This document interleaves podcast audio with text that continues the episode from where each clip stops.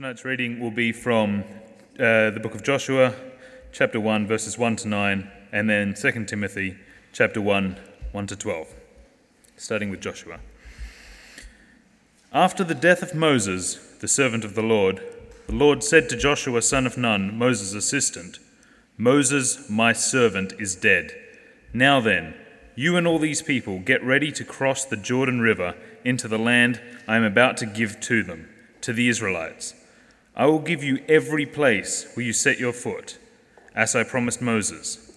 Your territory will extend from the desert to Lebanon, and from the great river Euphrates, all the Hittite country, to the great sea on the west.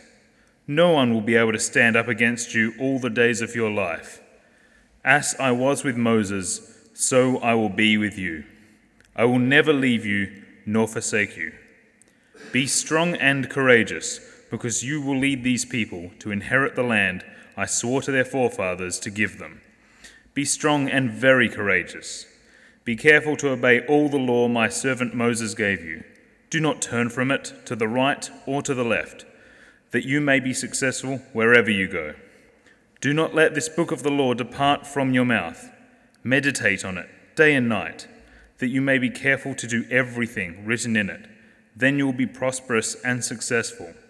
Have I not commanded you? Be strong and courageous. Do not be terrified. Do not be discouraged. For the Lord your God will be with you wherever you go. And now turning to 2 Timothy chapter 1.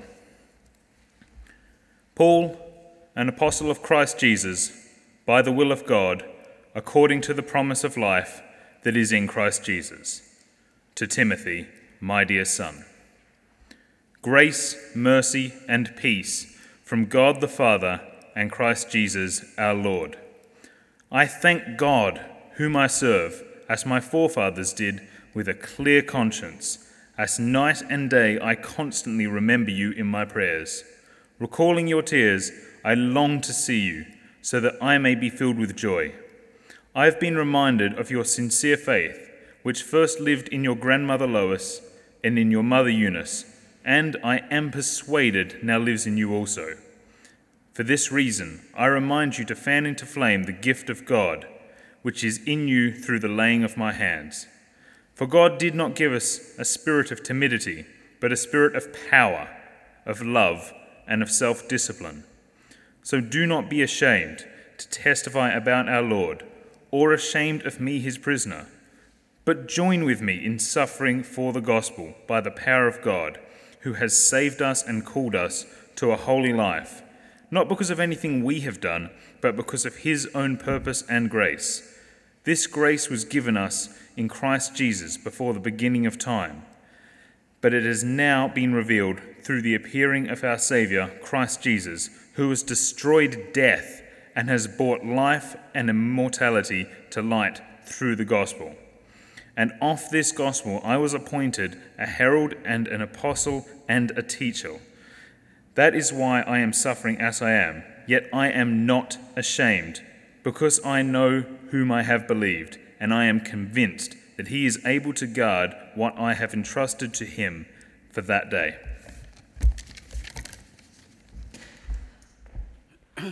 Brilliant. Thanks, Nat, very much. Good. Well, can I say good evening properly after the ritual humiliation that took place a little earlier? Um, good evening, everyone. May we pray.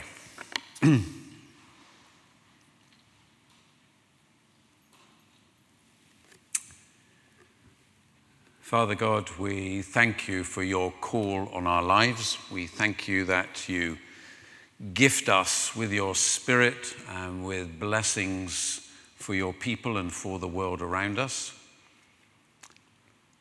We admit, we confess that we are often fearful, timid, and avoid all the potential of what you do in our lives. We pray this evening you will teach us how to step out of our habits of timidity and fear into your world with the power the love, and the self discipline which you call us into. We thank you in Jesus' name. Amen.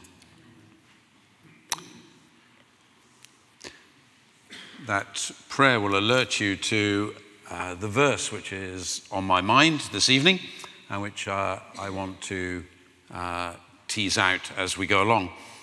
A famous verse, um, but one which has some real, some real depth and some real uh, meat for us to, to digest this evening. For God did not give us a spirit of timidity, but a spirit of power, of love, and of self discipline. I've, uh, I got back this past week from uh, a visit for a couple of weeks to Egypt. Uh, many of you will know that because uh, um, I was able to share some information about that with you, and also I believe uh, that you have prayed for me as I've been on my travels, for which I'm uh, really grateful. It's been uh, a great experience actually to have the, the freedom to share some of my experiences as I've gone along, and also to know uh, that I've been supported in, in prayer. So thank you for that. And part of what I have in mind this evening is to share some of the experiences I, I had in Egypt, which to me seemed to be particularly significant. Um, I think they relate very much to the theme for this Sunday. Across this Sunday, we've been thinking about this theme of freedom from fear, and we've been focusing on that particular, on that particular verse and uh, what it suggests of the, uh, the tendency we have all the time to defend ourselves, to retreat, to protect ourselves in a world which is challenging and difficult, um, and rather than living with the full confidence that God wants to, to give us. So that's what we're looking at this evening. And I want also to illustrate that in a way from some of the experiences uh, I became aware of uh, of the Egyptian church. Fear and bewilderment, I, I think, are the two words which um, came back to my mind a number of times as I was talking with friends and various uh, church leaders in Egypt during that time. They've lived for 1400 years um, under Islamic control, the, the church in Egypt. It's still about 15%, 10 to 15% of the population are, are Christian even today. And uh, they have lived for centuries under uh, a system of oppression, uh, sometimes outright persecution, harassment, uh, sometimes uh, at, the, at the threat of their lives. Other times, it's been simply the status of being second class citizens, of, of being excluded from power and opportunity in society. So, the church in Egypt has centuries actually of a culture of uh, defensiveness, of building walls around itself, of self protection, uh, where the, the main target for every generation has been to hand on the gospel to the next generation to keep the church alive.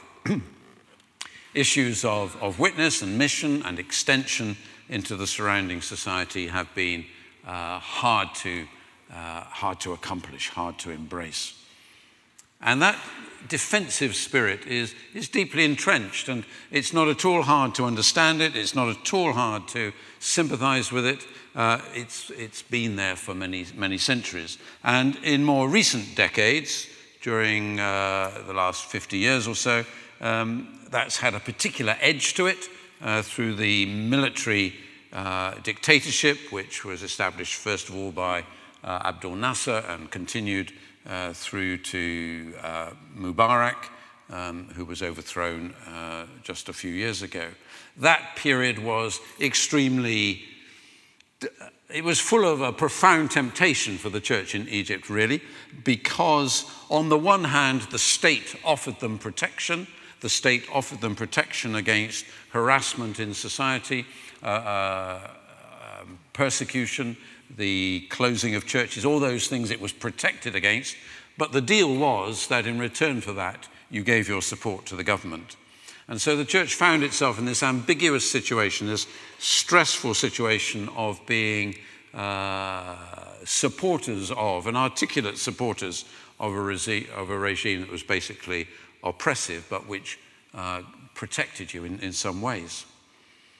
Then came the so called Arab Spring and a huge upsurge of demand for the overthrow of the regime and for the establishment of, of democracy and freedom and uh, the, the, freedom of people to express themselves, to have free elections, and, and, so on. And the church found itself on the wrong side of that, of that movement for a very long time, uh, committed to this vocal support for the regime, which uh, millions of people were, were campaigning against, demonstrating against. And the church gradually moved itself and found uh, itself drawn into that movement. And uh, there were churches in Cairo which were involved in setting up uh, first aid stations and food stations, um, prayer, prayer gatherings, um, public, um, uh, they held public occasions at which the issues could be debated. The churches got into that movement and uh, changed their, their orientation, as it were, their, their stand, their position.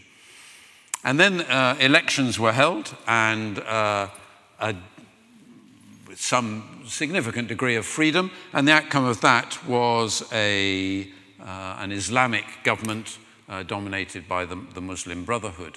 That led to uh, an outburst of violence against the churches, and uh, something like 84 churches were burnt in one great uh, assault on the churches in August of 2013. And following that, Christians, especially in Upper Egypt, found themselves under a lot of pressure, under a lot of threat, uh, in a lot of danger. And so the church leaders were continually trying to catch up with and place themselves with integrity in this rapidly changing situation, having been supporters of an autocratic regime being drawn into the democratic movement, then finding the democratic movement had gone sour and that they were the, the victims of a, a, radical Islamic movement. And then the whole thing came full circle uh, with the restoration of uh, military control and the establishment of a military autocracy, which is essentially what we have today. And the church is now finding itself pressured, under immense pressure, to establish that same kind of deal that it had for so long. That the church will be protected by the state, its buildings will be protected, its people protected in return for the articulate public support of church leaders.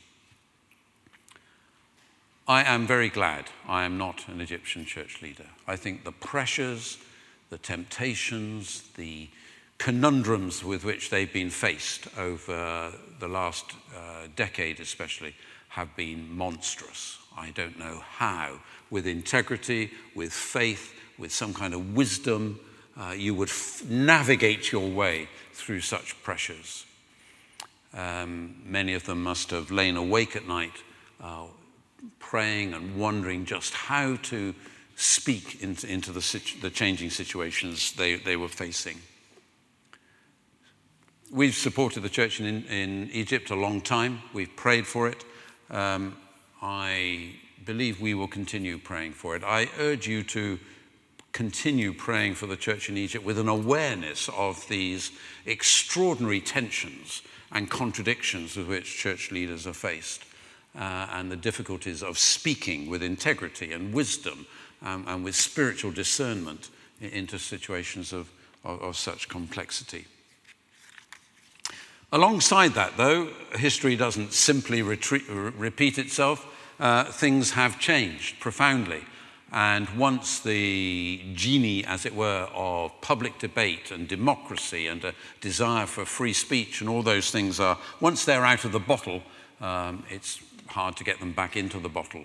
And although we have a repressive regime in Egypt now, a very brutal one, and one which imprisons a lot of people and tortures a lot of people, um, there is a, a, a remarkable atmosphere of, of, public discussion and public debate, um, which everyone comments upon. Behind that lies a spirit of disillusion and a, a willingness to step outside a, a long culture of fear, not just for Christians, but for Muslims as well. And there is now, and many people speak about it. Of course, I, I, I don't hear it myself, but uh, I, I, hear people speak about it. There is an atmosphere of discussion and debate uh, in, in, Egyptian society. And there is a broad sense of disillusion with what Islam has meant in Egypt over many long years. If Islam can lead to this kind of oppression, if Islam can lead to this kind of violence, then there has, there has to be some other way. And many uh, Egyptians are questioning uh, the assumptions that they and their, and their forefathers have held for, for many generations. So Christians find themselves in a strange place, a strange time of opportunity, strange time of opportunity when people do ask them in their businesses and in their social life, uh, when families meet, they ask them uh, what actually Christians believe, what Christians teach, what, what is it about Christi- what, what in Christianity might be relevant to our, our challenges in Egyptian society today. Um, many Christians comment on that. And in the middle of that, there's a, uh, an extraordinary new group emerging, which um, is not large but is, is widely spoken about. Uh, men and women who have uh, been so disillusioned with uh, religious motivation in Egypt, uh, most of them Muslims, but some Christians as well, that they have publicly declared themselves uh, to be atheists. And to be an atheist in Egypt is actually a capital offense. I don't think anyone at the moment is daring to um, apply that kind of uh, ruthless justice to this situation. But that's actually the danger that people undertake by uh, under, uh, positioning themselves in, in that way in society. So there is an extraordinary ferment going on, on in Egypt. It's, who knows where this will end? But uh, the monolithic nature of Islam in, in Egypt is, is, is breaking up. Um, there is religious questioning, the spiritual questioning, um, there is democratic uh, questioning, and the church and its leaders and ordinary Christian people are, are, are being faced with conversations and challenges and debates which they've never had before. Uh, they're having to think on their feet and make, uh, make responses to friends and colleagues and people they meet in, in society in a way they have never had to do before.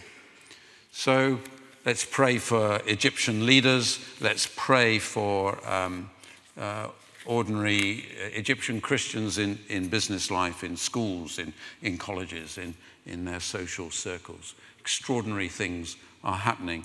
There's a TV host in, um, a man who hosts a, a, very popular TV program in, in Egypt. I'm told he's uh, uh, essential viewing for for Egyptians. Millions watch his programs every week. And in recent weeks, he's been reading publicly uh, on television uh, from the Sermon on the Mount from Matthew's Gospel. And he's been saying openly uh, across Egypt, uh, in the hearing of millions of people, we need to be listening to, te- to the teachings of the prophet Jesus. His teachings uh, could be really valuable to our society at this time. And then he's been reading uh, on the on the television passages from, from the Sermon on the Mount. Extraordinary, inconceivable a few years ago. So that even though the wheel has come full circle back to military autocracy in one sense, in another sense, things have changed profoundly and things have, have broken up. I'd like to just give one uh, example in a more detailed way. Um, now, not, not in great detail, but I came across there something of which I'd heard before uh, called the Arkan Cultural Center. Arkan is just a, a simple Arabic word meaning corners. And this is a really remarkable initiative. It's the initiative of a man called Nader, who's uh, an Anglican Christian in Egypt. Uh, I spent a couple of hours with him sort of exploring the story behind this. And he said he had spent much of his life looking for ways in which uh, the gospel could be shared with uh, Muslim young people in Egypt. And he'd been part of all kinds of ventures over the years, uh, trying to uh, make some kind of breakthrough, some kind of contact. And mostly things had come to nothing or to very little. He's been overwhelmed by the response to an initiative he began to take uh, about four years ago. he made an open invitation. I'm not quite sure how it began, but it soon uh, gathered momentum. Um, he invited Christian young people and Muslim young people to gather at the cathedral building in Alexandria and uh, to explore together um, their own personal issues as teenagers and as students and as young adults, um, their own issues and, and, the issues of Egyptian society, and to do it through uh, cultural, artistic creation. So um, many of them are involved in the uh, visual arts, in painting and drawing, uh, others in music, um, others in poetry and art uh, and literature, and uh, in particular in dramatic productions. And um, some hundreds of people meet uh, Wednesday, Tuesday, Monday, Tuesday, and Wednesday nights of, of each week. There are altogether something like 1,500 people involved in this, in this enterprise. Uh, it's an extraordinary initiative which you would not have anticipated actually working, actually happening. That week by week, hundreds of e- Egyptian young people, Christians and Muslims, are meeting to uh, create art, to create dramatic performances, to put together exhibitions, to make films about contemporary issues in, uh, in Egypt. And in that way, to build relationships and to build friendships. Um, it's had a huge impact on, on the town of Alexandria, is where this has, has happened. Nader told me that more than 600 newspaper articles have been written about this venture. Uh, internationally, it's, uh, it's being covered. At the last service, someone told me that she, she was very certain she'd actually seen a report about this on the BBC website. It's been an extraordinary success, and it has uh, had two offspring. There are two other cultural centers of this kind in, in Cairo. I've got just uh, a couple of minutes of video now. Um, mainly, I, I, just show it for uh, the, the, visual, just to give you a visual idea of who's involved in this. It's, uh, there are pictures taken around the cathedral compound in Alexandria. There's not a lot of space there. Corners is the right word for this, this program, but it just gives you a sense of the, the, the young people and the, uh, and, and, the actual activities that are taking place. There's a, it's in Arabic, um, but there are uh, English subtitles in a rather quaint form of our language. Um, but it's, it, it will just give you a flavor.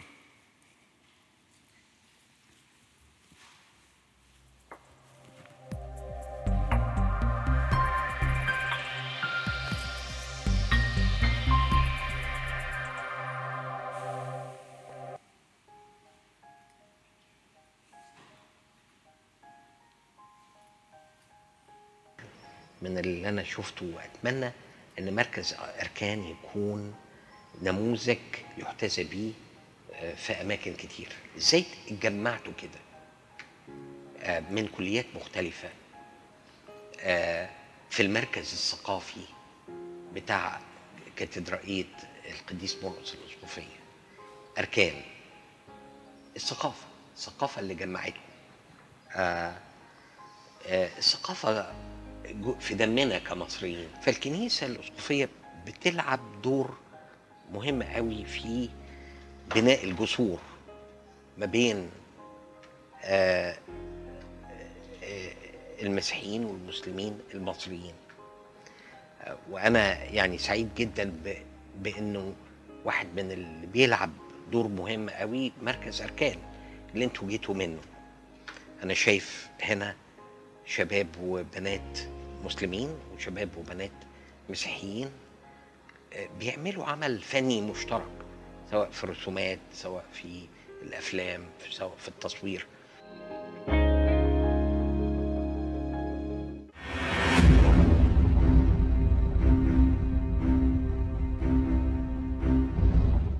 تاريخ الكاتدرائية من وقت طويل من سنة 1835 لما أنشئت كان هدفها انها توصل للناس وتقدم خدمه للمجتمع وخدمه لشعب الكنيسه لكن مع التغيرات At the end, there's a, longer version of about eight minutes. It's, it's not highly sophisticated, as, as you can see, but I'd like to run it just at the end of the service.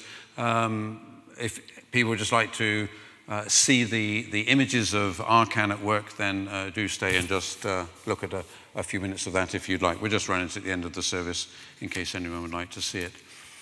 What strikes me about it is it's the most hopeful thing in Egypt I've seen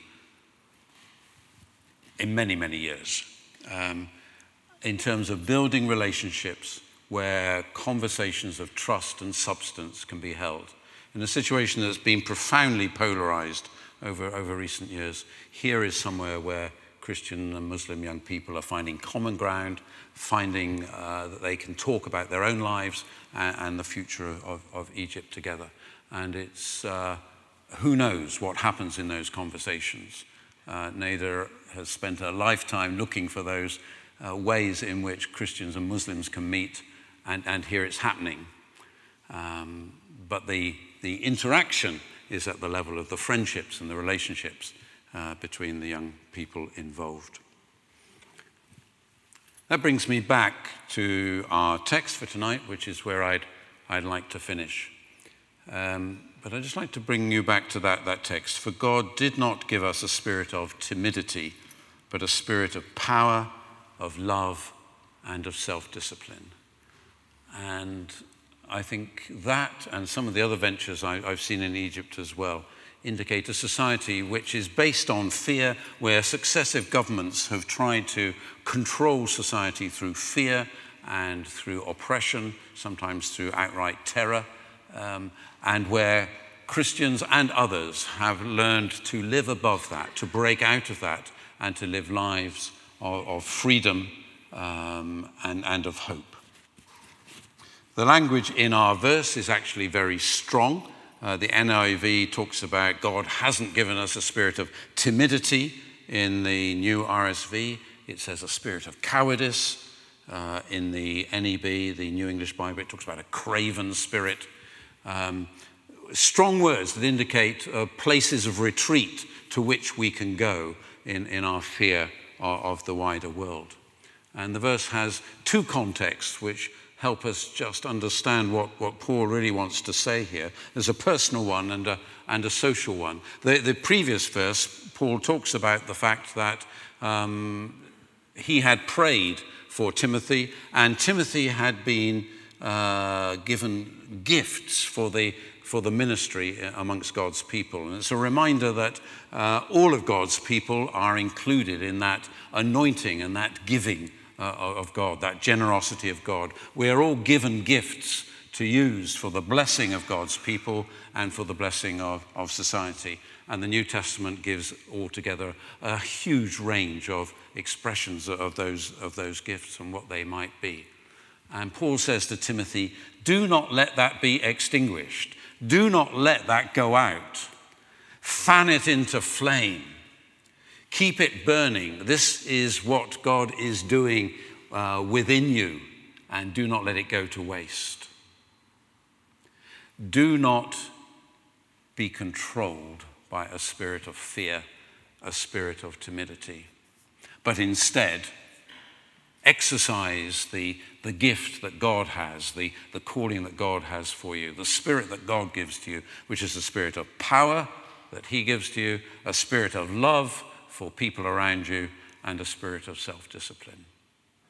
That's the, the sort of personal dimension of this. And the, the social dimension follows on in the subsequent verses where Paul emphasizes that this way of living, this way of breaking out of the shackles of, of fear and timidity to live lives of freedom and openness in power, love, and self control, take place in a world which is dangerous. He is in prison, he is uh, suffering for his faith. Those others, others he knows are in the same situation. Timothy will have to walk that same path as well. He needs to be willing to suffer as a faithful soldier of, of Jesus Christ. And this is the way that Christians need to live in the middle of it to recognize the dangers of timidity and caution and fear and of defensive walls. To realize that that's not actually God's calling on their lives, but that God is actually calling them to step outside of that to live lives of freedom, lives of freedom that are characterized by power and love and self control. Fear is a constant accompaniment of our lives, isn't it? Um, it's not at all difficult, as I've tried to describe um, the situation in Egypt, to anticipate the kind of fear that many people live under in Egypt, uh, whether they are Christians or not. And particularly the, the fear, the anxiety, the caution that is likely to um, control Christians in their living in society. They've been accustomed to it for a very long time. But in our own world, in the pressures of our own world, in the pressures of our own society, we have many fears and anxieties. We live in a very anxious society. Fear of illness, fear of death, our own death or the death of others, fear of failure, fear of being truly known for who we are, fear of what people will think of us, fear that we are not lovable, fear of losing our security in different ways, fear about our, our marriage, our families, fear about our employment, anxiety in its many, many forms. We live in a highly anxious society. And at this time of year, as we think of our, our young people um, taking exams at different levels, from schools through universities and so on, many of them experience extreme worry and fear and anxiety. My wife works uh, in counseling and particularly with international students at, uh, at the university, and she works with a lot of uh, Chinese students.